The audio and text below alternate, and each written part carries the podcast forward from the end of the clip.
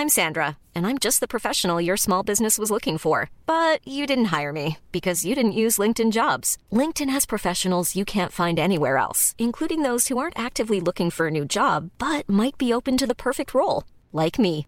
In a given month, over 70% of LinkedIn users don't visit other leading job sites. So if you're not looking on LinkedIn, you'll miss out on great candidates like Sandra. Start hiring professionals like a professional. Post your free job on linkedin.com/people today. Hey, it's Danny Pellegrino from Everything Iconic.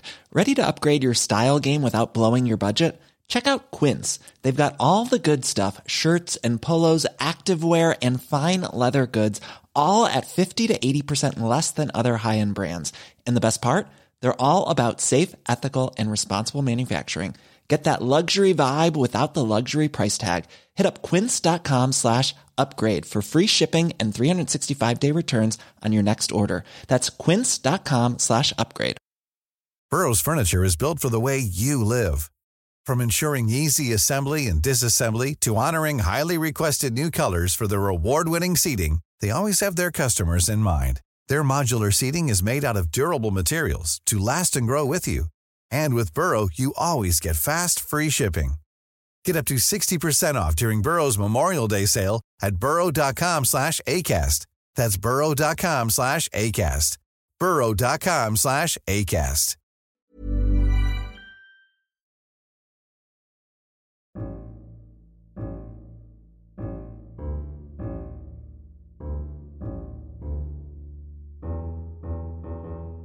تو اوایل ژانویه سال 1933 آدولف هیتلر یه ملاقات غیر معمولی با یه شخص خاص توی هتل داشت. این فرد کسی نبود جز اریک یان هنسن که معروف بود به کیسر هاف. تو ماه مارس قبل هنسن پیشگویی کرده بود که تو کمتر از یه سال هیتلر میشه صدر اعظم آلمان. حالا نه ماه گذشته بود و این پیشگویی بعید به نظر می رسید. هیتلر صدر اعظمی رو از دست داده بود. حزب نازی هم ضعیف عمل کرده بود و تو انتخابات شکست خورده بود.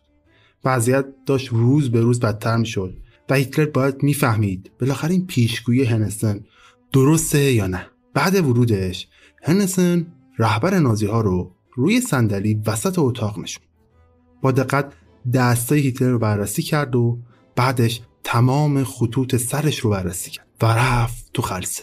با یه صدایی که انگار از بیرون بدنش یا از یه عالم دیگه بود. گفت من برای تو یه پیروزی می‌بینم که غیر قابل توقفه. این پیشگوی ازم. حتی به هیتلر گفت که می‌تونه راه رسیدن به این پیروزی رو بهش نشون بده.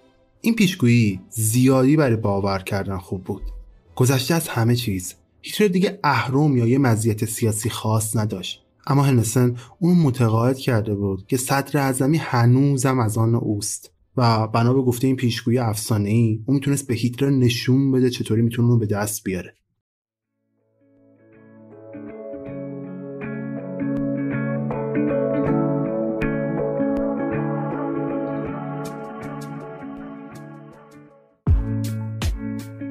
فکر کنید من یک کسب کاری دارم و قصد دارم این کسب کار رو بهتر به دیگران بشناسونم. خب احتمالا ذهن من در همین حد کار می‌کنه که برم سر میدون انقلاب تراکت چاپ بکنم بدم دست یه آدم پخشش بکنم. نهایتا خیلی فکر بکنم میرم یه فلان page ی تو اینستاگرام پیدا می‌کنم یه مقدار پول بهش میدم یه آقا استوری بذار برم خب 100 درصد دیگران تو این فضای بزرگ اینترنت من نمی‌شناسن کسب و کار منم دیده نمیشه. برای اینکه بتونم کسب کارم رو به دیگران بهتر معرفی کنم نیازه که از یه سری آدم کاربلد استفاده بکنم. من شخصا گروه ادوایز رو پیشنهاد میدم. مثلا شما برای یه کمپین تبلیغاتی میرید سراغ این گروه و اونا اول میشینن کسب و کار شما رو بررسی می‌کنن. بعد بر اساس نیازتون هر چیزی که لازم باشه چه از تولید متن و ویدیو و تصویر و landing page گرفته رو براتون انجام میدن و همچنین تو ادامه این کمپین هم همراه شما.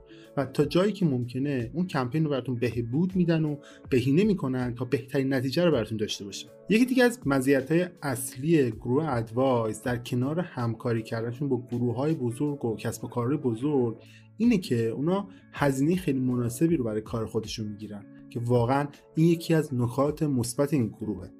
اگه کسب و کاری دارید و می‌خواید بهتر دیده بشید من پیشنهادم ادوایز اگر می‌خواید برید و با این گروه همکاری بکنید من لینکش تو توضیحات این اپیزود گذاشتم و می‌تونید از طریق لینک در بخش توضیحات وارد وبسایتشون بشین و اطلاعات بیشتر رو دریافت یا می‌تونید از طریق آدرس advice.com هم به وبسایتشون برید که با اسپل A D W I S E D هم می‌تونید وارد وبسایتشون بشید و از خدماتشون مطلع بشید. Wonder working power in the precious. Incredible as they seem, are not the results of mass hysteria.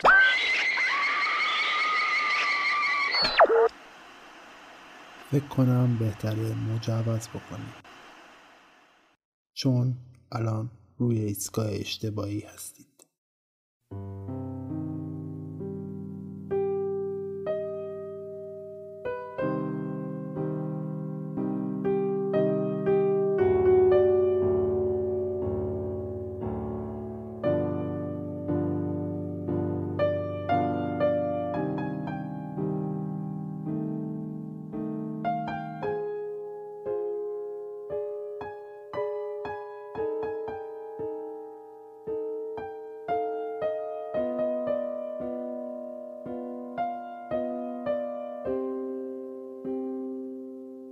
سلام.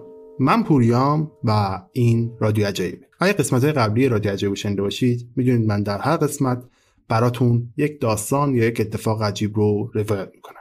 اگر هم تا الان رادیو عجایب نشنیدید پس دست به جنبونید می‌تونید من از طریق تمام app های پادگیر مثل Castbox Apple Podcast Spotify یا هر app ی که از طریق feed پادکست منو می‌خونه پیدا بکنید و بشنوید. فقط کافی عبارت رادیو عجایب رو توی search بکنید من پیدا بکنید و follow بکنید. همچنین اگر دوست داشته باشید می‌تونید به من کامنت بذارید و نظرات خودتون رو در مورد پادکست من به من بگید. همچنین اگر دوست داشته باشید من می‌تونید در شبکه های مجازی جای در توییتر تلگرام و اینستاگرام با search رادیو عجایب پیدا بکنید و اونجا هم من follow بکنید اطلاعات تکمیلی هر اپیزود رو من براتون در داخل صفحه های مجازیم قرار میدم. همچنین اگر هم دوست داشته باشید رادیو عجایب رو حمایت بکنید و از نظر مالی پشتیبانش باشید سایت هامی باش که در توضیحات هر اپیزود قرار گرفته رو می‌تونید پیدا بکنید. از اونجا هر مبلغی رو که دوست دارید برای من واریز بکنید و منم از حمایت شما ممنونم. منتظرتون نمی‌ذارم و قسمت جدید رو شروع می‌کنم.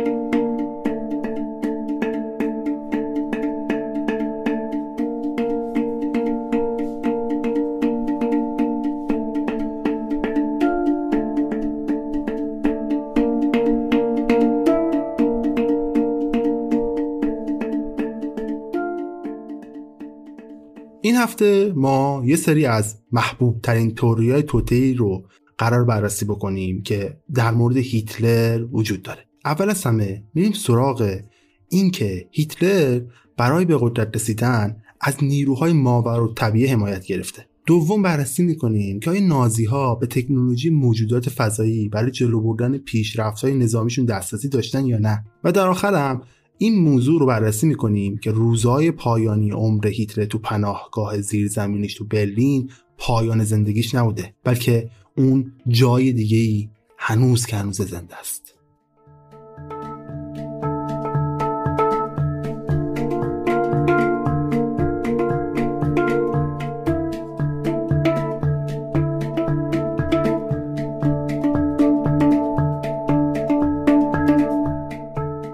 تاریخ نگارا واقعا بر این باورن که هیتلر در این سفر غیر قابل باورش از یک هنرمند فقیر تا یک از بزرگان آلمان به سه دلیل عمده تونسته این مسیر رو طی بکنه. اول از همه توانایی سخنرانی بسیار جذابش. آدمای بسیار زیادی میشستن سخنرانی هیتلر رو میشنیدن ساعتها و ساعتها. موجی بی سابقه از یهودی ستیزه که تو آلمان 5 ساله در جریان بود. و سوم از همه آشفتگی اقتصادی ناشی از جنگ جهانی اول. اما بقیه معتقدن که نیروهای فاسد بیشتری هم پشت این دستیابی به قدرت هیتلر وجود داره. هیتلر تو کتاب زندگی نامش یا همون کتاب نبرد من که الان کتاب مقدس نازیام هست نوشته که عقاید یهودی ستیزانش و این وطن پرستی افراتیش برمیگرده به سال 1907 یعنی تو 18 سالگیش بعد از رفتنش به وین. اما دوست دوران کودکیش معتقده که هیتلر این عقاید از همون زمان زندگیش تو شهر لنس تو اتریش داشته. آگوست کوباتسک به عنوان دوست هیتلر تو کتاب خودش به عنوان هیتلر جوانی که میشناختم نوشته دیکتاتور آینده علاقه خاصی به کارهای آهنگساز ریچارد واگنر داشت. ریچارد واگنر یا بهتر بگم اپرای رنزی زندگی هیتلر رو برای همیشه تغییر داد.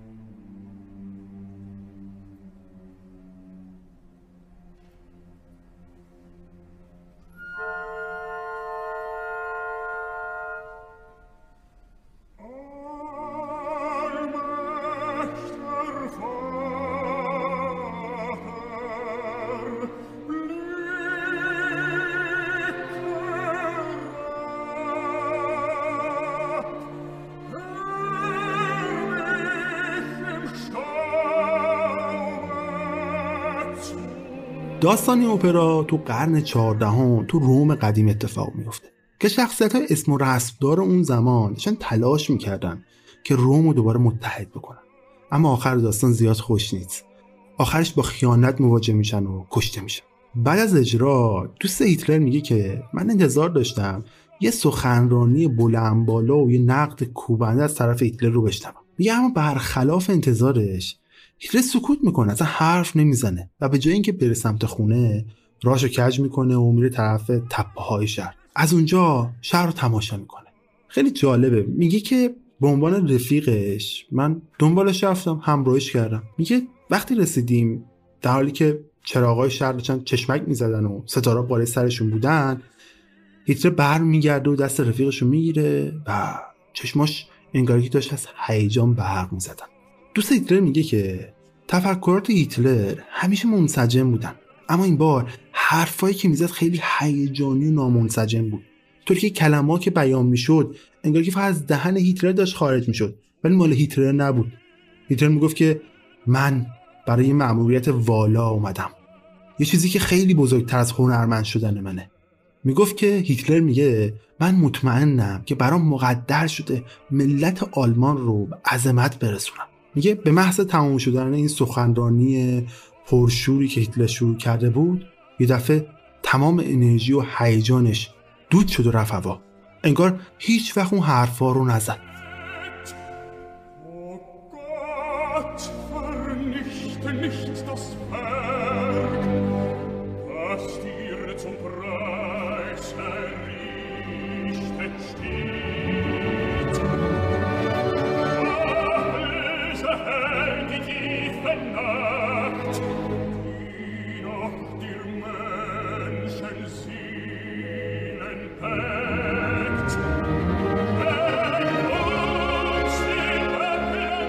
دوست هیتلر میگه که ما هیچ وقت در مورد این اتفاق حرف نزدیم. تا سال 1939 اما اون شب تاثیر زیادی رو هیتلر گذاشته بود. هیتلر و دوستش وقتی اون تجربه رو دوباره مرور می‌کنن یه دفعه ترس تو اون ساعتی که این داستان رو باز با هم مرور می‌کنن یعنی تو سال 1939 دوباره برمیگرده. هیتلر میگه شروع شد. اما چی واقعا شروع شده بوده؟ تو ظاهر هیته داشت به مسیر خودش به سوی تبدیل شدن به یه دیکتاتور قدرتمند تو آلمان اشاره می‌کرد. اما بعضی معتقدن اون داشت به شورش چیزی ترسناکتر اشاره می‌کرد. یعنی تسخیر شدن خودش توسط شیطان. این نظریه اولین بار تو سال 1998 توسط کلیسای خدا تو فیلادلفیا مطرح میشه. با چاپ کتابچه‌ای با عنوان آلمان و امپراتوری مقدس روم نویسنده اعلام می‌کنن که اون شب صحنه ساز بالای تپه هیتلر تحت تاثیر اپرا نبوده بلکه تحت کنترل اهریمن در اومده بوده. حتی اشاره می‌کنن به نوشته های دوست هیتلر میگن که اون شب هیتلر طوری حرف می‌زده انگار موجود دیگهی در اون وجود داشته و داشته به جای هیتلر حرف می‌زده. طرفدار هیتلر معتقدن هیتلر وسیله برای ارواح بوده. با این حال واضح نیست منظور چه جور ارواحی بوده. ولی شواهد نشون میده این ارواح ارواح خبیسه بودن که از هیتلر برای رسیدن به اهداف شومشون استفاده می‌کردن. وردس یا معاون هیتلر که اسمش هرمن راشلینگ بوده تو کتاب سخنان هیتلر می نویسه که نمیشه این فرضیه رو بررسی نکرد که هیتلر یه مدیوم بوده. میلیوم ها آدمای معمولی و غیر مهمی هن که یکم مجهز به نیروهای ماورایی میشن و وقتی شرایط بحرانیشون هم بگذره دوباره همون آدمای معمولی قبلی میشن. این توضیحات کاملا به هیتلر می‌خوره. یه دانش آموز با نمره های پایین و پتانسیل کم به عنوان یه نقاش تو وجودش هیچ نشونه از تبدیل شدن به یه رهبر جهانی هم وجود نداره. اما یه چیزی وجود داشت که هیتلر رو از بقیه افراد متمایز می‌کرد. اونم چیزی نبود جز چشماش. بعد از اینکه فیلسوف انگلیسی آلمانی هیستوون استاورت چمبرلین تو سال 1923 با هیتلر ملاقات می‌کنه در موردش می‌نویسه که چشماش به دستانی مجهزن که می‌تونن انسان رو بگیرن و محکم نگه دارن.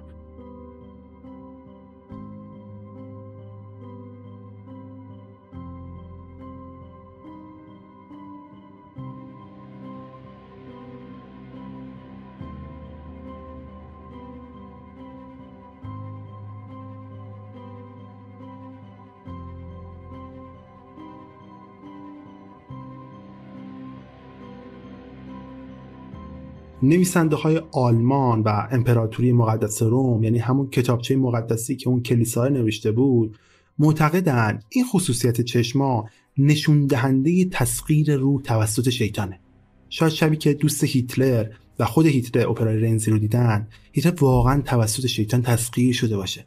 شاید وقتی قوباسک یا هم دوست هیتلر آتش تو چشمای هیتلر به هیجانش نسبت داده بود در واقع هیتلر داشته قدم های اول رو برای تبدیل شدن به شاهزاده تاریکی برمی داشته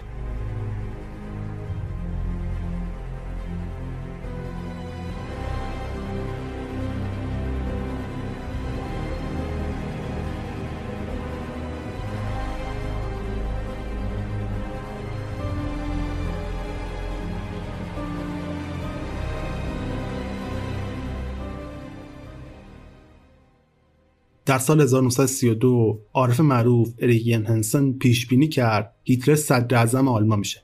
کمتر از یه سال بعد این قضیه به حقیقت پیوست. تو اون زمان هنسن یکی از معروف ترین چهرهای آلمان بود. اون مخاطباشو با آینده بینی و پیشگویی و ذهن خانی شگفت زده می‌کرد و نازی ها هم جزئی از همین مخاطبا بودن. معلوم نیست هنسن و هیتلر اولین بار کی همدیگر ملاقات کردن.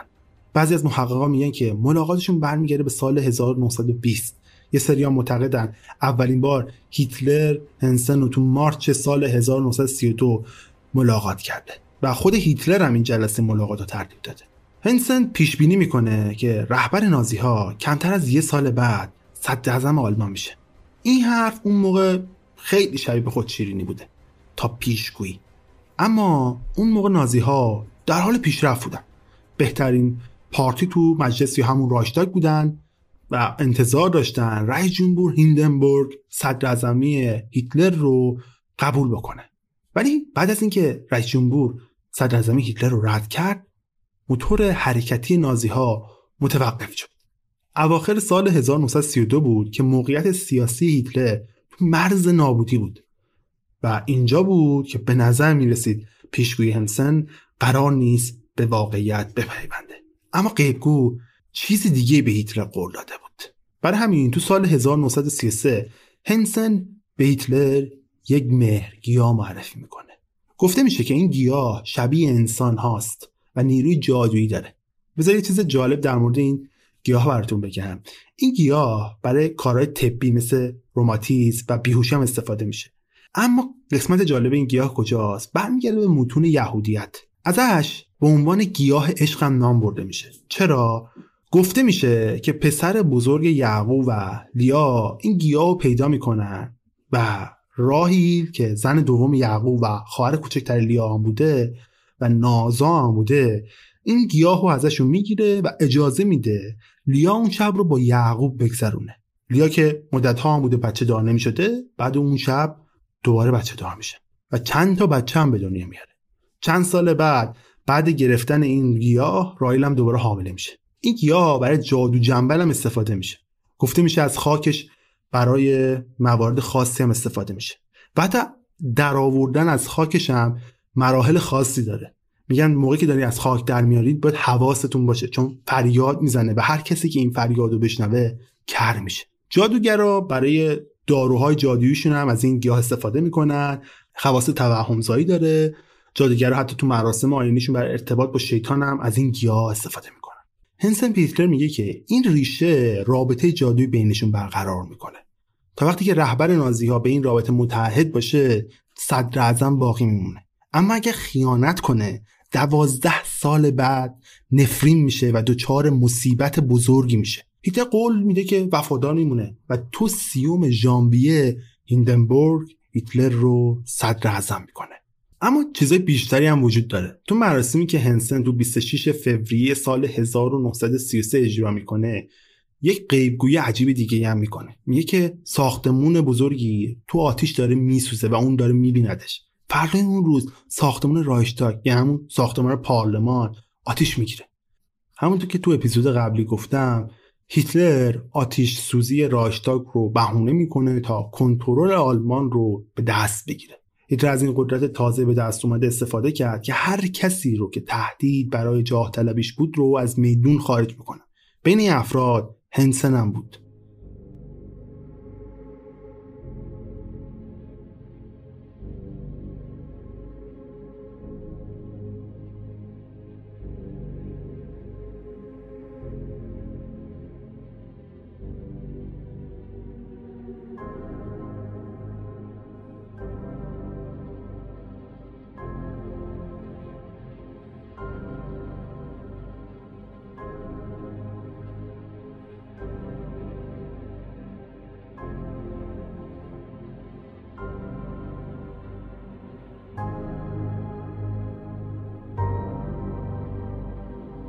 شب 24 مارس سال 1933 سه مرد هنسن رو از خیابون میدوزن و صبح روز بعد جنازه رو تو زمین های اطراف برلین پیدا می‌کنن. تا به امروز قاتل هنسن معلوم نشده. اما عموم مردم باور دارن که هیتلر دستور مستقیم قتلش صادر کرده. شاید به نظر عجیب بیاد که هیتلر کسی رو که بیشترین کمک رو برای به قدرت رسیدن بهش کرده رو بکشه. ولی شاید هیتلر این کار رو کرده که کسی دیگه ای نتونه از توانایی هنسن استفاده بکنه. حالا که هیتلر قدرتی که همیشه ولعش رو داشت رو به دست آورده بود شاید فکر می‌کرد نیازی نداره تا این میثاق جادویی که بین اون و هنسن ایجاد شده بود و نگه داره. یا از تلسمی بترسه که با شکستنش ممکنه باعث دردسر برام باشه. یا شاید هم دلایل مهمتر دیگه ای هم وجود داشته. مثلا این راز برملا که هنسن در اصل یهودی بوده و حالا که داشته هیتلر یه ملت ضد یهود ناسیونالیست رو رهبری می‌کرده براش خوب نبوده که همچین کسی رو تو نزدیکاش داشته باشه. اضافه بر این چندین مقام نازی هم بدیهی های سنگین تو قمار به هنسن داشتن و یه سری شایعات هم وجود داشت که این پیشگو مدارکی مبنی بر عیاشیا و روابط همجنسگرایانه نازیا داره. انگیزه هیتلر هر چیزی که بود مجازات شکست میثاق مهگی ها به واقعیت پیوست.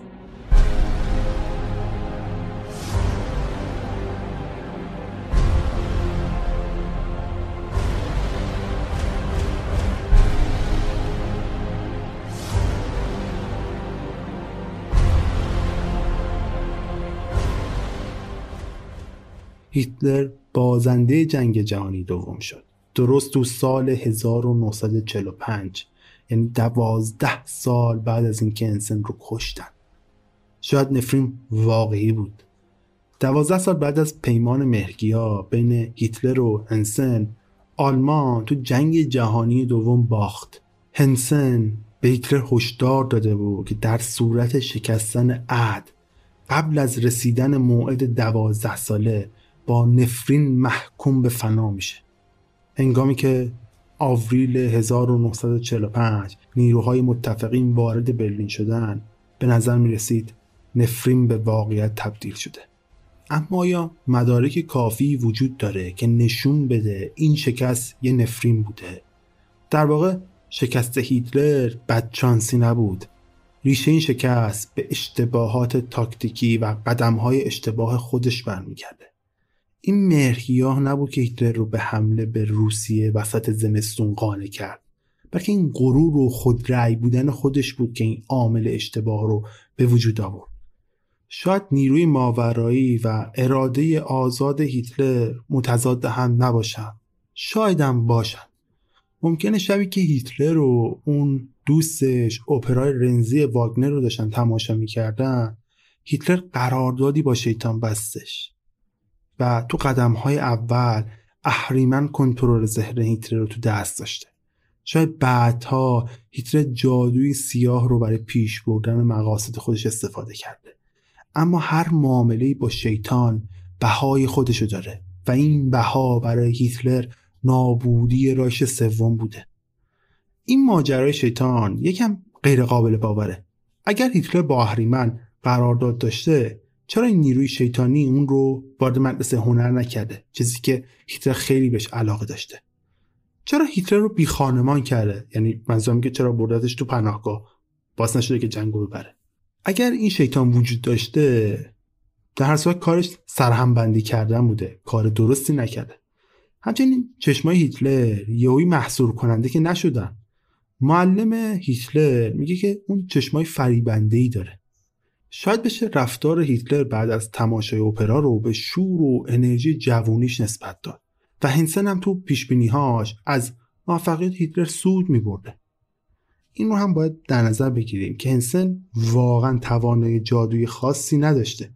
چیزی که تو حرفه هنسن مشاهده می شده پیشگویی به نظر می اومده ولی در واقع چیزی بیشتر از یه نمایش ساده نموده مثلا تو یکی از اجراهاش به طور دقیق پیش بینی می‌کنه که زنی تو تماشاچی ها یه آینه شکسته تو کیفش داره و با هر حیله هم که بوده آدرس خونه این زن رو هم تو مراسم میگه. اما اصل جریان چی بوده؟ اصل جریان این بوده که هیچ جادویی تو کار نبوده.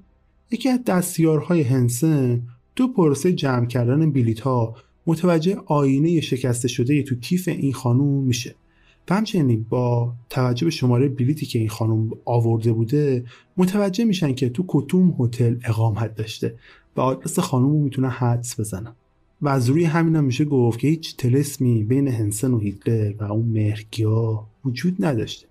پس با وجود اینکه تبدیل شدن یه هنرمند نامی به منفورترین دیکتاتور تاریخ خیلی عجیب به نظر میاد هیچ مدرکی وجود نداره که نیروهای ماورایی پشت به قدرت رسیدن هیتلر وجود داشته باشند اما به قول معروف بزرگترین نیرنگ شیطان اینه که دنیا رو به عدم وجود خودش قانع کنه. از اونجایی که ترقی هیتلر خیلی به نظر بعید میاد شاید یه چیزی برای شک و تردیدم این وسط وجود داشته باشه. مثلا ما می‌تونیم احتمال دو از ده بدیم که نیروهای شیطانی به هیتلر کمک کردن. اما حتی کمترین احتمال هم غیر مسئولانه و اشتباه از نظر من. چون هیتلر رو از تمام بیرحمیهاش تمام قصابت هایی که نازی ها برای رسیدن به قدرت مرتکب شدن مبرا می‌کنه. به نظر من احتمال وجود نیروهای شیطانی حتی یک کم نیست. به هر حال هیتلر برای رسیدن به اهدافش به نیروهای شیطانی نیاز نداشت. بر اساس تئوری توتی که الان در موردش می‌خوام صحبت بکنم نیاز خونخوارانه هیتلر برای تسلط بر دنیا توسط تکنولوژی های موجودات فرازمینی تغذیه می شده.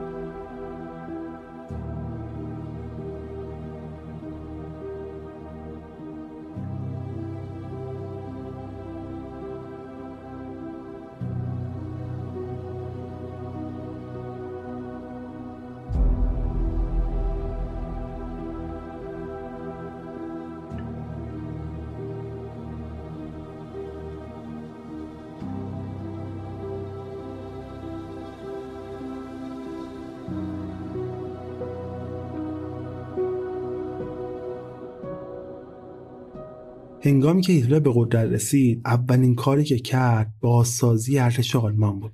علاوه بر ساخت سلاحهای مرسوم اون زمان هیتلر ارتش آلمان رو برای ساخت سلاحهایی که اسمشون رو میذاش سلاحهای شگفتانگیز تحت فشار می‌ذاره. هیتلر امید داره که این سلاحها جریان جنگ رو به نفع اون عوض بکنن. همونطور که هفته پیش گفتم بعضی از این سلاحها واقعا وحشتناک بودن. نمونش تانک های جنگی، جت های جنگی و موشک های وی بودن. شاید اون زمان اگر هیتلر زمان و منابع کافی برای توسعه این سلاح داشت می‌تونست برتری بهتری نسبت به متفقین پیدا بکنه این پروژه ها ذره ای از خروار ده ها مدل از این سلاح های شگفتانگیز در دست ساخت بودن که هیچ وقت برملا نشدن به عنوان مثال نمونه ای از یه اسلحه اشعه ایکس که آمریکایی ها اوایل آوریل 1945 پیداش کردن. یا یه تانک تک نفره که نیروهای شوروی بعد از حمله به آلمان پیداش کردن. اما یه سلاح دیگه بود که بقیه در مقابلش هیچ بودن. این سلاح اونقدر پیچیده و قدرتمند بود که ساختنش با تکنولوژی های بشر اون زمان غیر ممکن بود. در حد پیشرفته بود که حتما باید کار موجودات فضایی می بوده باشه.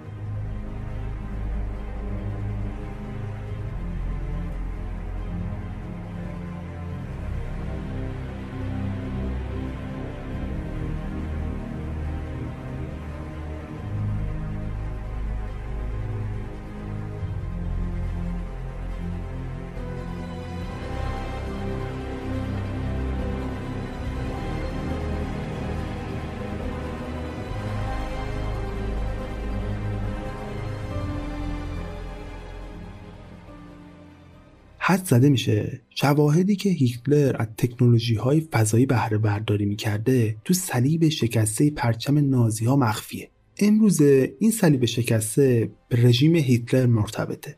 در حالی که در واقعیت این صلیب یکی از قدیمی ترین نمادهای دنیاست.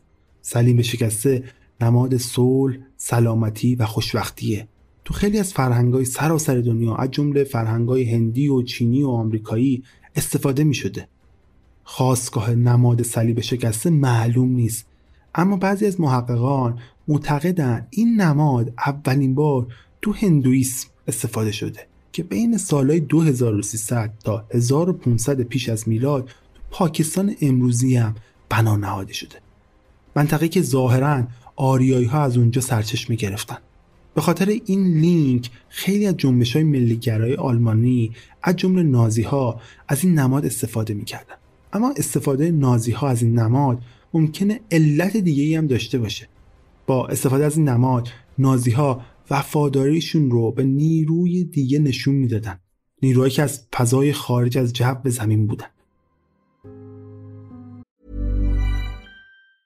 Planning for your next trip? Elevate your travel style with Quince. Quince has all the jet-setting essentials you'll want for your next getaway, like European linen, premium luggage options, buttery soft Italian leather bags, and so much more. And it's all priced at 50 to 80% less than similar brands. Plus, Quince only works with factories that use safe and ethical manufacturing practices. Pack your bags with high-quality essentials you'll be wearing for vacations to come with Quince. Go to quince.com slash trip for free shipping and 365-day returns.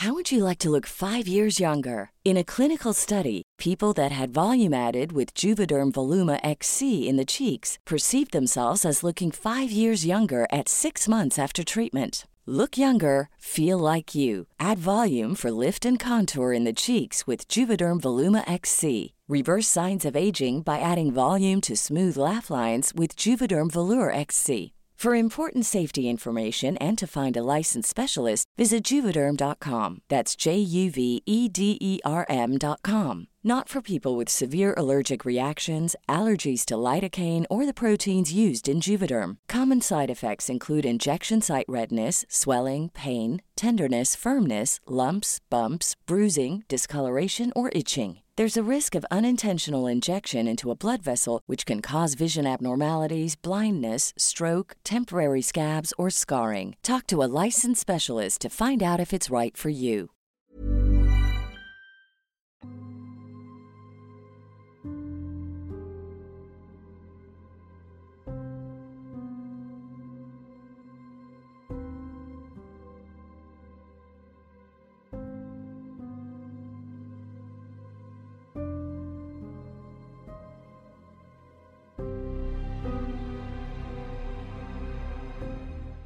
بعضی از تئوریسن های فضانورد باستان معتقدند که هندوها ماشین های پرنده ای ساخته بودند به نام ویمانا.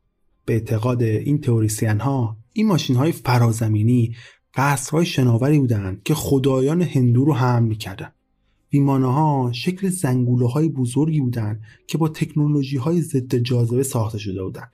این ماشین ها مسافران فضایی رو جابجا می‌کردن و هزاران سال بعد نازی ها احتمالا به این تکنولوژی دست یافته بودند سال 2000 یه تاریخشناس ارتش که اهل لهستان بود کتابی رو با عنوان واقعیت ها در مورد سلاح های موجزاسا می تو این کتاب ادعا می‌کنه که این کتاب در واقع متونیه از بازجویی هایی که از یه افسر نازی به اسم یاکوب شوسکنبرگ انجام داده. توی این متون افسر نازی ها به وجود پروژه‌ای با عنوان زنگوله اعزام می‌کنه. از قرار معلوم زنگوله وسیله‌ای به شکل نلبکی بوده که انرژیشو با چرخش درام های ضد جاذبه کسب می‌کرده. با اینکه عکسی ارائه نکرده ولی توضیحاتش به طرز عجیبی ترسناک شبیه ویماناهای باستانیه. اگر آلمان ها می‌تونستن این وسیله رو به تولید انبوه برسونن غلبه متفقین بهشون غیر ممکن می‌شد.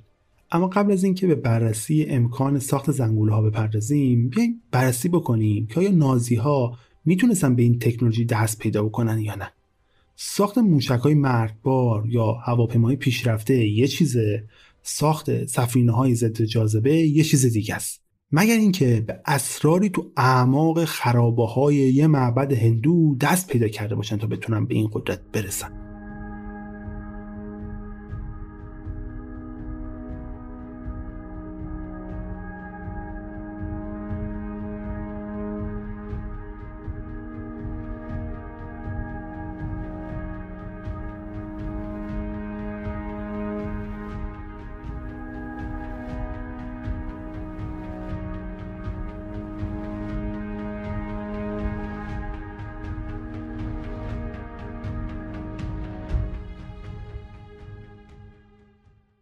بذار یه چیز جالب بهتون بگم. هیتلر بعد از اینکه به قدرت می‌رسه یه مرکز خیلی جالبی رو تأسیس می‌کنه به اسم مرکز تحقیقات و آموزش میراث اجدادی.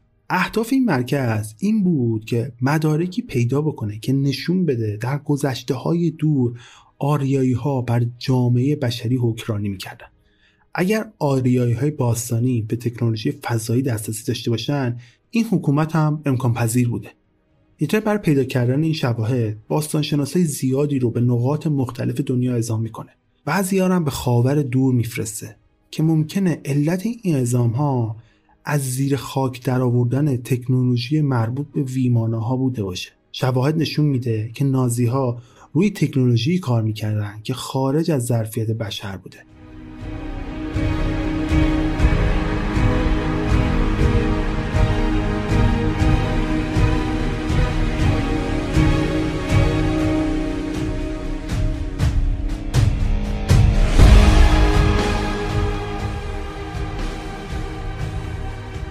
سال 1943 همزمان با افزایش بمباران رایش سوم توسط متفقین آلمان شروع می‌کنه به ساخت شبکه تونل زیرزمینی به اسم ریزا که معروف بوده به پروژه قولاسا.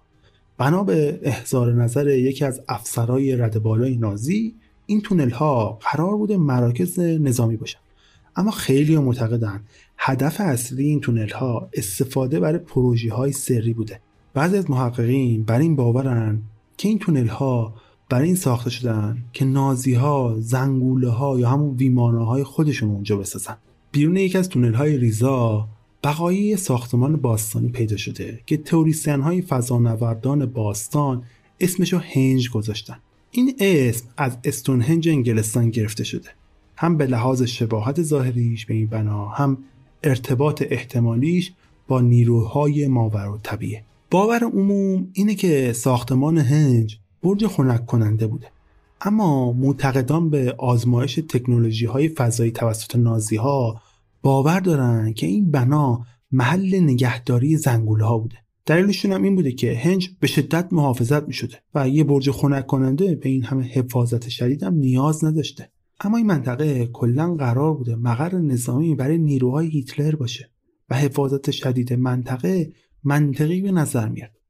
هنجم که تو این منطقه بوده حفاظت ازش عجیب به نظر نمی‌رسه. متاسفانه هیچ وقت قرار نیست واقعیت ها رو ما بفهمیم. اثر برج خنک کننده کلا از بین رفته ولی محققان بر فرضیه برج خنک کننده هنوز هم تاکید دارن.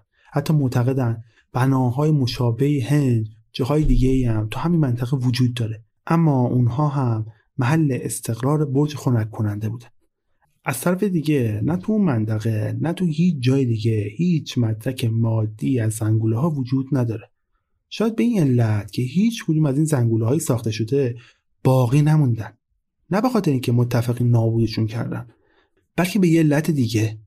به اعتقاد بعضی ها زنگوله ها علاوه بر اینکه ماشین های ضد جاذبه بودن ماشین های سفر در زمان هم بودن. و سوال درست این نیست که این وسیله ها کجا رفتن بلکه باید پرسید این وسیله ها به چه دورهای زمانی رفتن؟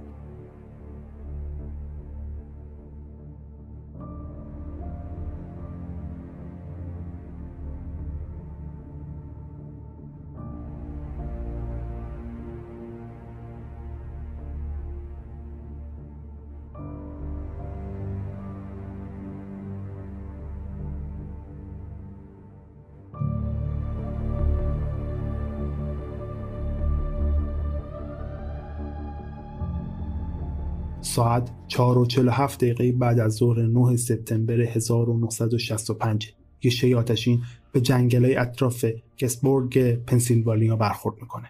اولین نفراتی که وارد صحنه شدن گفتن یه شی قیفی شک به بزرگی 10 تا 12 فوت مشاهده کردن.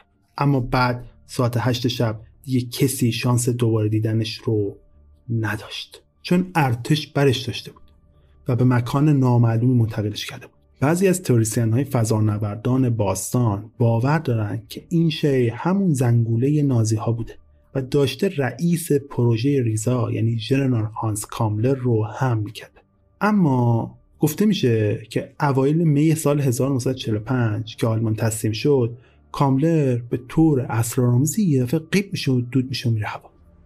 اوایل آوریل یه جنازه با یه کارت شناسایی که کاملر داشته توی یه تانک آب نزدیک لوبک آلمان پیدا میشه. اما مدارکی از جلسات کاملر با افسرهای نازی وجود داره که مربوط میشه به یه هفته بعد از این جریان. پس اون جنازه نمی‌تونه جنازه کاملر باشه. داستان زیادی در مورد مرگ کاملر وجود داره. مثلا اینکه توسط شورشی چک کشته شده یا اینکه خودش رو کشته یا یه جای نامعلوم تو پراگ دفن شده اما جنازهش هیچ وقت پیدا نشد و باعث شد تئوری های زیادی در مورد زنده بودنش به وجود بیاد. یه نمونه اینه که آمریکایی ها قاچاقی آوردنش آمریکا تا از تجربه هاش برای پروژه های فضاییشون استفاده کنن. مثل کاری که با دکتر وارنر وان براوان و دانشمنده دیگه آلمانی کردن. این دانشمندا شخصیت های محوری نبرد علوم فضایی بین کشورها بودن و کاملا تو این زمینه می‌تونه سهمی داشته باشه. تکنولوژی های پشت زنگوله خیلی زیاد به درد ناسا می‌خورد. با اینکه این احتمال هست اما یکم بعیده. با اینکه کاملر یه افسر راد بالا بود بیشتر از هر چیزی یه دانشمند نبود بلکه یه مدیر بود. احتمالش کمی که متفقین به اندازه با ارزش بدوننش که بخوان زنده نگهش دارن و از جنایت جنگیش چشم پوشی کنن. بازم این احتمال هست کامله راه خودش رو به آمریکا پیدا کرده. احتمال وقتی متفقین به پروژه ریزا نزدیک شدن کاملر تونسته فرار بکنه و تو 20 سال آینده بره آمریکا.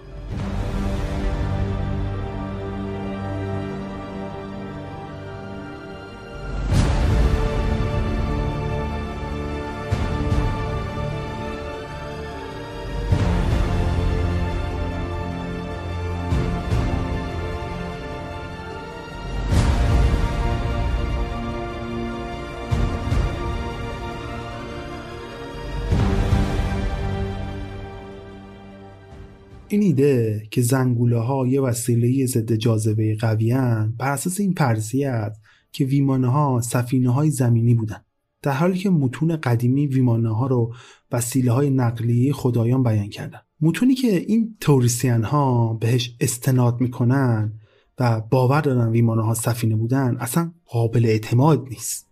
اسم این مد ویمانا کاش ساتراس که دستور عمل پرواز ویمانه هاست و توش در مورد پرواز در آوردن ویمانه ها و لباس های خلباناشون و توانایی تخریبگری ماشین هاشون شهر داده شده. این تفسیرها میگه که ویمانه ها سفینه های فضایی هن. اگه این کتاب یه متن قدیمی بوده می‌شد بهش تکیه کرد.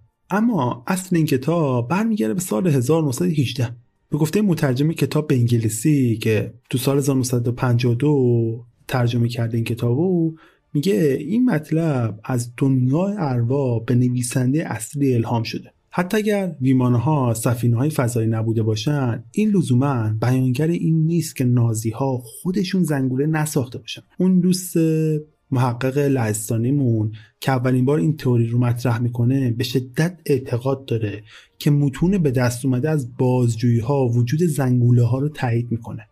تنها این متون رو توضیح میده و ارائه میده ولی هیچ کس دیگه وجود نداره که این متون رو تایید بکنن وقتی که شی آتشی تو پنسیلوانیا سقوط کرد شاهد عینی گفتن که این شی شبیه زنگوله ها بوده که با توضیحات دولت در مورد شهاب سنگم تناسخی نداشته. و یه توری اصلی دیگه میگه که این شی یه محفظه از یه ماهواره جاسوسی آمریکا بوده که پرتابش با شکست مواجه شده اون زمان فقط.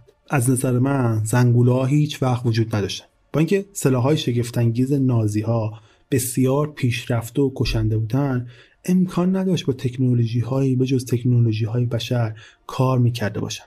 چون نمی‌تونیم بدونیم چه اتفاقی برای پروژه ریزار افتاده و چه بلایی سر مدیرش اومده.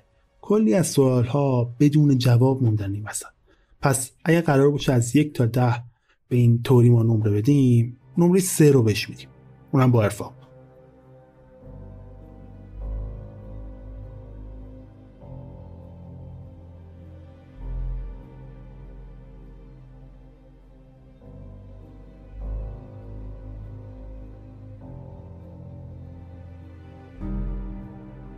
تو قسمت قبل در مورد روزای آخر هیتلر تو پناهگاهش تو زیر برلین با فاصله کمتر از یک کیلومتر از نیروهای شوروی صحبت کردیم. گفتیم که اون جون خودش رو تو سی آوریل سال 1945 گرفت. هنگامی که نیروهای ژنرال یورگ ژوکوف به بیرون پناهگاه رسیده بودند بعد از دو روز جستجو سربازان قطعه های جمجمه و استخون فک اون رو می‌تونن پیدا بکنن. که دندون پزشکای هیتلر تایید می‌کنن که متعلق بوده به هیتلر و با سوابق اونها مطابقت داشته و به نظر می‌رسه که موضوع حل و فصل شده و هیتلر مرده. اما وقتی رهبران متفقین تو حواست جولای برای کنفرانس دور هم جمع میشن جوزف استالین داستان دیگه ای رو تعریف می‌کنه. اون حدس می‌زنه که هیتلر به آرژانتین یا حتی اسپانیا رفته باشه. استالین تنها فردی نبود که می‌گفت هیتلر زنده است. و دندون پزشکاش دروغ گفتن. چند ماه بعد خانمی تو دانمارک ادعا کرد هیتلر رو در نقش یه راهبه دیده. شخص دیگه هم اعلام کرد که اونو تو ایرلند به عنوان یه زن دیده یا در مصر به اسلام روی آورده. شاهده دیگه هم وجود داشتن که معتقد بودن هیتلر رو در قطار نیو اورلانز تو آمریکا دیدن. مردم هیتلر رو همه جای دنیا داشتن می‌دیدن. دولت های آمریکا و بریتانیا این گزارش رو خیلی جدی می‌گرفتن. اگر یادتون باشه تو قسمت قبل گفتم که هیتلر تو گذشته یه بار دیگه تو سال 1923 تو شورش آبجو فروشی ها عقب نشینی کرده بود. به همین دلیل نیروهای متفق میترسیدن تا اینکه یه عقب نشینی باشه تا زمانی که هیتلر دوباره قدرت بگیره و برگرده. برای رسیدن به واقعیت ماجرا انگلیسی ها مورخی به نام هیو ترور راپرو رو تو سپتامبر سال 1945 معمور تحقیقات در مورد پیدا کردن هیتلر می‌کنن. ترور با روایت های شاهدای عینی که با هیتلر در سنگر بودن به این نتیجه رسید که هیتلر نابود شده. اما تو سال 1948 هنوزم که هنوز بود موضوع مرگ هیتلر حل نشده بود. تا اینکه یک کاپیتان سابق نیروی هوایی آلمان اعلام می‌کنه که تو روز خودکشی هیتلر اون رو از برلین خارج کرده و به دانمارک برده که این به معنی زنده بودن هیتلره. این ادعا کمی اعتبار داشت و روزی که کاپیتان نازی اعلام می‌کرد هیتلر رو نجات داده دقیقا روزی بود که یه نیروی هوایی دیگه از اون پناهگاه فرار کرده بود و این امکان وجود داشت که هیتلر هم همراه اون رفته باشه. اگه هیتلر واقعا رفته بود پس این امکان وجود داشت که هر کجای دنیا که رفته باشه داره حکومت نازی ها رو دوباره تشکیل میده. به همین علت دولت بریتانیا برای اینکه مطمئن بشه هیتلر از دست اونو فرار نکرده باشه رد تمام خلبانهای برلین رو تو اون زمان می‌گیره. اما هیچ یک از اونا نتونستن ادعای اون افسر رو تایید بکنن. همچنین شهری که اون زمان این کاپیتان ادعا می‌کرده هیتلر رو به اونجا برده تحت نظارت و کنترل نیروهای متفقین بوده. ولی با این حال این داستان توجه زیادی رو تو بریتانیا به خودش جلب می‌کنه. تا ده سال بعد نیروهای اطلاعاتی انگلیسی و همکارای آمریکاییشون هر ردی که از هیتلر بود رو دنبال می‌کنن. معمولا نکاتی مبنی بر مشاهده هیتلر تو آرژانتین دریافت می‌کنن. تو اون زمان رئیس جمهور آرژانتین طرفدار ایدئولوژی فاشیست بود. پس از پایان جنگ اون مسیری رو که به نام موش بود رو از طریق اسپانیا و ایتالیا ایجاد کرد و به هزاران نازی کمک کرد تا از طریق اون مسیر خودشون رو به آفریقای جنوبی فرار بدن و دوباره به آرژانتین بیان. فقط افراد رتبه پایین نبودن که از این راه برای فرار استفاده کردن. افسران رتبه بالایی از جمله آدولف آکمن و جوزف مینگر که با نام مستعار فرشته مرگم شناخته می‌شد موفق شده بودن به آرژانتین پرواز بکنن و خوشون به اونجا برسونن. آیکمن به صورت ناشناس با یه پاسپورت جعلی زندگی می‌کرد. تا زمانی که ماموران موساد تو سال 1960 رو پیدا می‌کنن و دستگیرش می‌کنن. ولی مقامات نتونستن هیچ وقت مینگل رو پیدا بکنن. اما اون بالاخره پیدا میشه. اونم تو سال 1979 وقتی که بر اساس سکته جون خودش از دست میده. این امکان وجود داشت که هیتلر از شناسایی شدن فرار کرده باشه. اگرچه آکمن و مینگل یکی از بیرحمترین و بدترین جنایتکاران نازی بودن اما قابل مقایسه با هیتلر نبودن. آمریکا، بریتانیا و اسرائیل منابع قابل توجهی رو برای ردیابی اینکه هیتلر زنده است یا نه اختصاص داده بودن. اما هیچ وقت چیزی پیدا نکردن. شاید دلیل اینکه محققان هیچ وقت موفق به یافتن هیتلر نشدن این بود که داشتن توی مکان غلط دنبالش میگشتن و مکان درستی رو انتخاب نکرده بودن. بعضی از نظری پردازان به این باور دارن که علت پیدا نشدن هیتلر این نبوده که اون اصلا روی زمین نبوده بلکه درست زیر زمین بوده.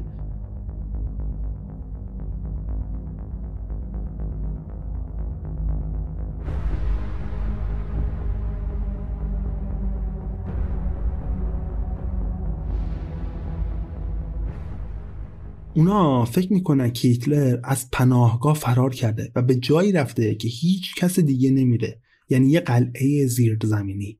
گفته میشه هیتلر تو سال 1938 اونجا لشکر کشی کرده و گویا قصد داشته روغن نهنگ ذخیره بکنه. به این دلیل که اگر جنگ شد مجبور نشه روغن نهنگ رو وارد بکنه از کشورهای دیگه. اون قصد داشته یه پایگاه تو قطب جنوب تأسیس بکنه. گزارش شده اون یک گروهی رو تو تاریخ 17 دسامبر سال 1938 در جهت جستجوی مناطق بالقوه برای ساخت پایگاه فرستاده. با اینکه این یه گردش علمی به نظر می‌رسه ولی مقررات تعیین کرده بودن که یک نماینده حزب نازی بین گروه 82 نفره وجود داشته باشه. با اینکه این سفر هدف سیاسی نداشته اما هیتلر همواره اطمینان حاصل می‌کنه که منافش هم توش دخیل باشه. اونها تو ماه ژانویه به قطب جنوب میرن تا یک ماه بعد زمان خودشون رو برای نقشه برداری مناطقی که هیتلر تعیین کرده بود سپری می‌کنن. اونها تو ماه فوریه برمیگردن تا پیشرفت های کم خودشون رو نشون بدن و در نهایت هیچ وقت اونجا پناهگاهی ساخته نمیشه. اما بعضی معتقدن این گردش یه هدف دیگه پشتش وجود داشته. و اونا داشتن یه کار دیگه ای می‌کردن.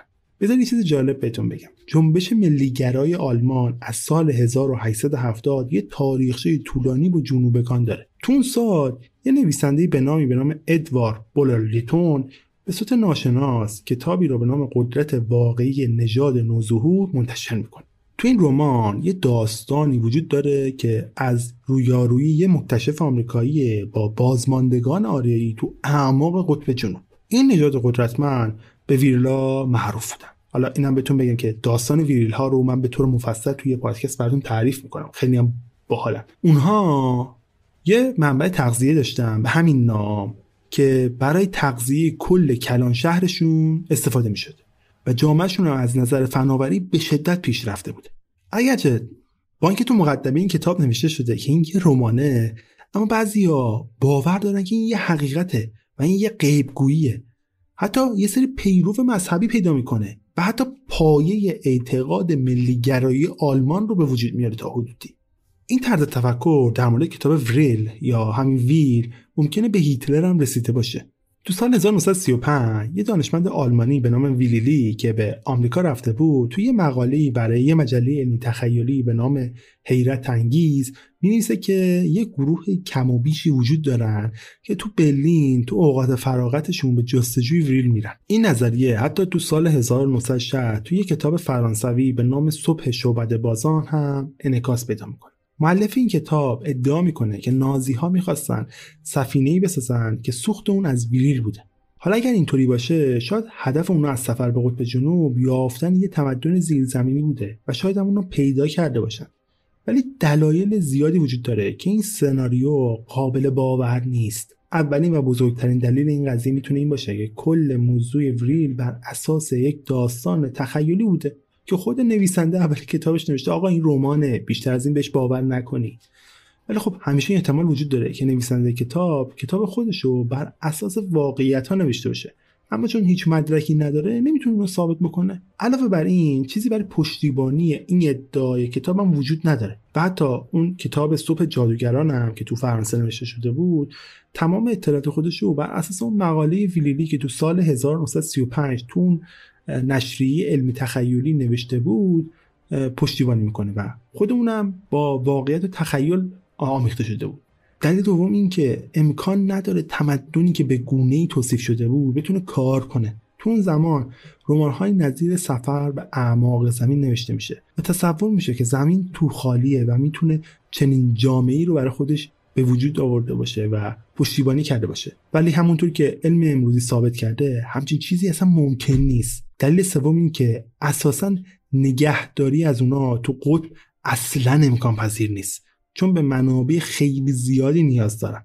تقریبا هیچ شانسی برای انجام این عملیات وجود نداره. بنابراین این احتمال که هیتلر به قطب جنوب فرار کرده باشه رو می‌تونیم اصلا کلا حذف بکنیم. ولی این به این معنی نیست که فرار نکرده باشه. این احتمال وجود داره که به هر جای دیگه رفته باشه. تو سال 2009 با پیدا شدن یه سری مدرک جدید احتمال اینکه اون از دست متفقین فرار کرده باشه دوباره مطرح شد. تو اون سال بالاخره آزمایشات دی ای روی قطعات جمجمه‌ای که سربازای شوروی تو محل پناهگاه هیتلر پیدا کرده بودن انجام میشه و نتیجه خیلی عجیب میاد. ثابت میشه که این جمجمه متعلق به هیتلر نیست بلکه جمجمه یه زنه. حالا این احتمال وجود داره که این جمجمه معشوقه هیتلر بوده باشه. ولی هیچ سابقه دی ای برای اینکه بتونیم این دوتا رو به هم تطبیق بدن وجود نداره. پس احتمالا وجود داره که استالین داره در مورد فرار هیتلر درست میگه و واقعیت رو میگه. در هر صورت به نفع استالین بود که توجه نیروهای غربی رو معطوف به هیتلر بکنه. چون قصد داشت قدرت خودش رو تو اروپای شرقی تثبیت بکنه. برای اینکه بتونیم یه جواب قطعی پیدا بکنیم بالاخره تو سال 2018 دانشمندای فرانسوی مجاز به این میشن که روی باقی مونده هیتلر دوباره آزمایش بکنن. اونها دندونهای ناسالم رو که کنار جمجمه هم پیدا شده بود رو می‌گیرن و شروع می‌کنن روش تحقیق کردن. چرا حالا دندون ها مهمن؟ چون هیتلر به بهداشت دندون های بعد خودش معروف بوده. بعد از اینکه بررسی می‌کنن یه نتیجه گیری جالبی می‌کنن. می‌فهمن که این دندون ها دقیقا متعلق به خود هیتلره. اگرچه این مطالعات 100 درصد تایید نمی‌کنه که این دندون ها متعلق به هیتلرن ولی این تحقیقات به ما نشون میده که مطمئنا خود هیتلر بوده. حالا چرا؟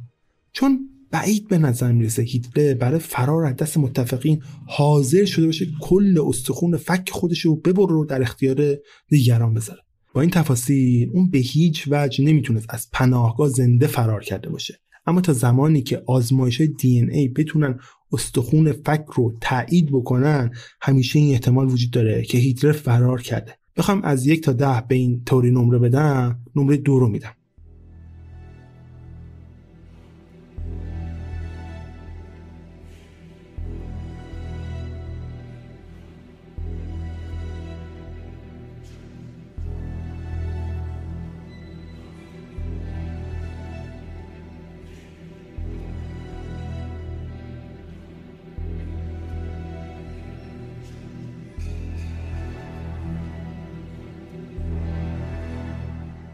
در پایان من اگه بخوام در مورد آدولف هیتلر حرف بزنم خب می‌تونم ساعت ها در مورد تئوری توطئه زیادی که در موردش وجود داره بگم. چرا؟ چون آدولف هیتلر اونقدر شرور و خونخوار بوده که برای ما مردم عادی باورپذیر نیست که همچین انسانی به همچین قصاوتی برسه. ولی هیچ مدرکی وجود نداره که ثابت بکنه آدولف هیتلر انسان معمولی نبوده با شیاطین در ارتباط بوده از نیروهای بیگانه استفاده کرده یا حتی از پناهگاهش فرار کرده. هیچ مدرک صد درصدی به این موارد وجود نداره. مادامی که این مدارک وجود نداره هیتلر یک انسان مرده یک انسان عادی بوده که به این حجم از قصاوت رسیده.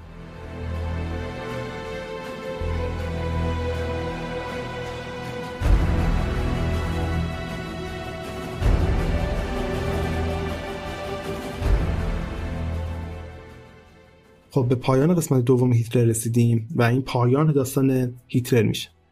امیدوارم از شنیدنش لذت برده باشید. اگه کم و کسی بود منو ببخشید.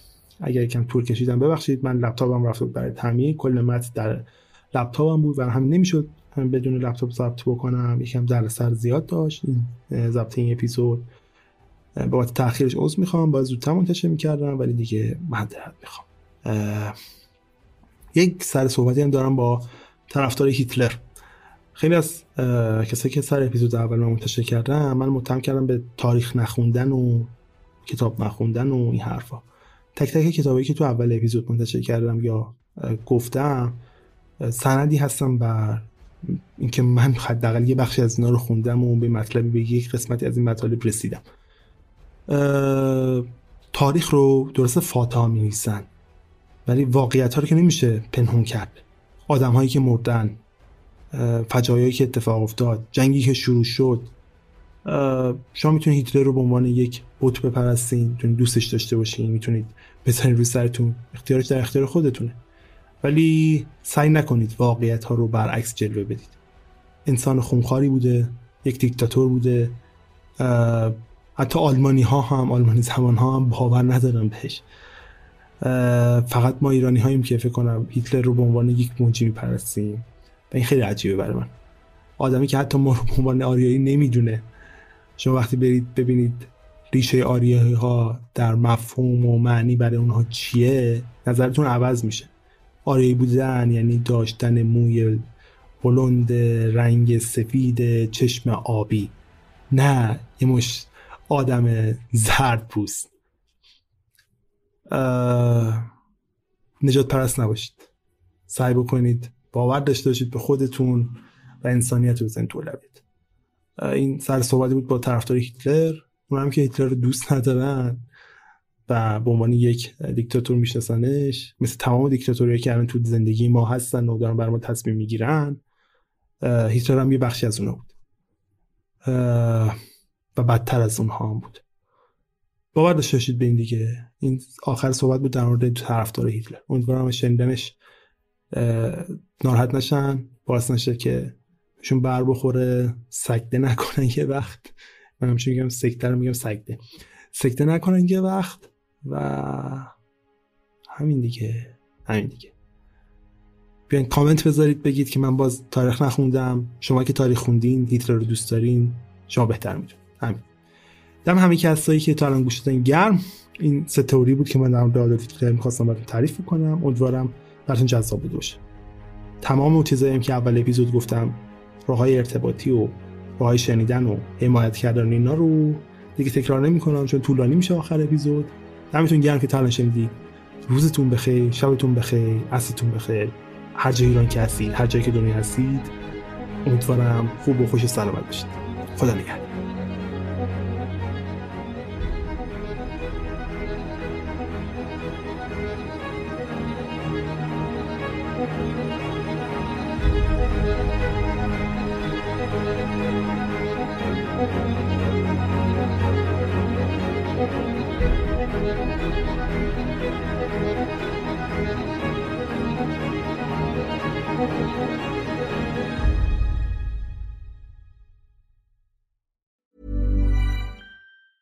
Planning for your next trip? Elevate your travel style with Quince. Quince has all the jet setting essentials you'll want for your next getaway, like European linen, premium luggage options, buttery soft Italian leather bags, and so much more. And is all priced at 50 to 80% less than similar brands. Plus, Quince only works with factories that use safe and ethical manufacturing practices. Pack your bags with high-quality essentials you'll be wearing for vacations to come with Quince. Go to quince.com slash pack for free shipping and 365-day returns.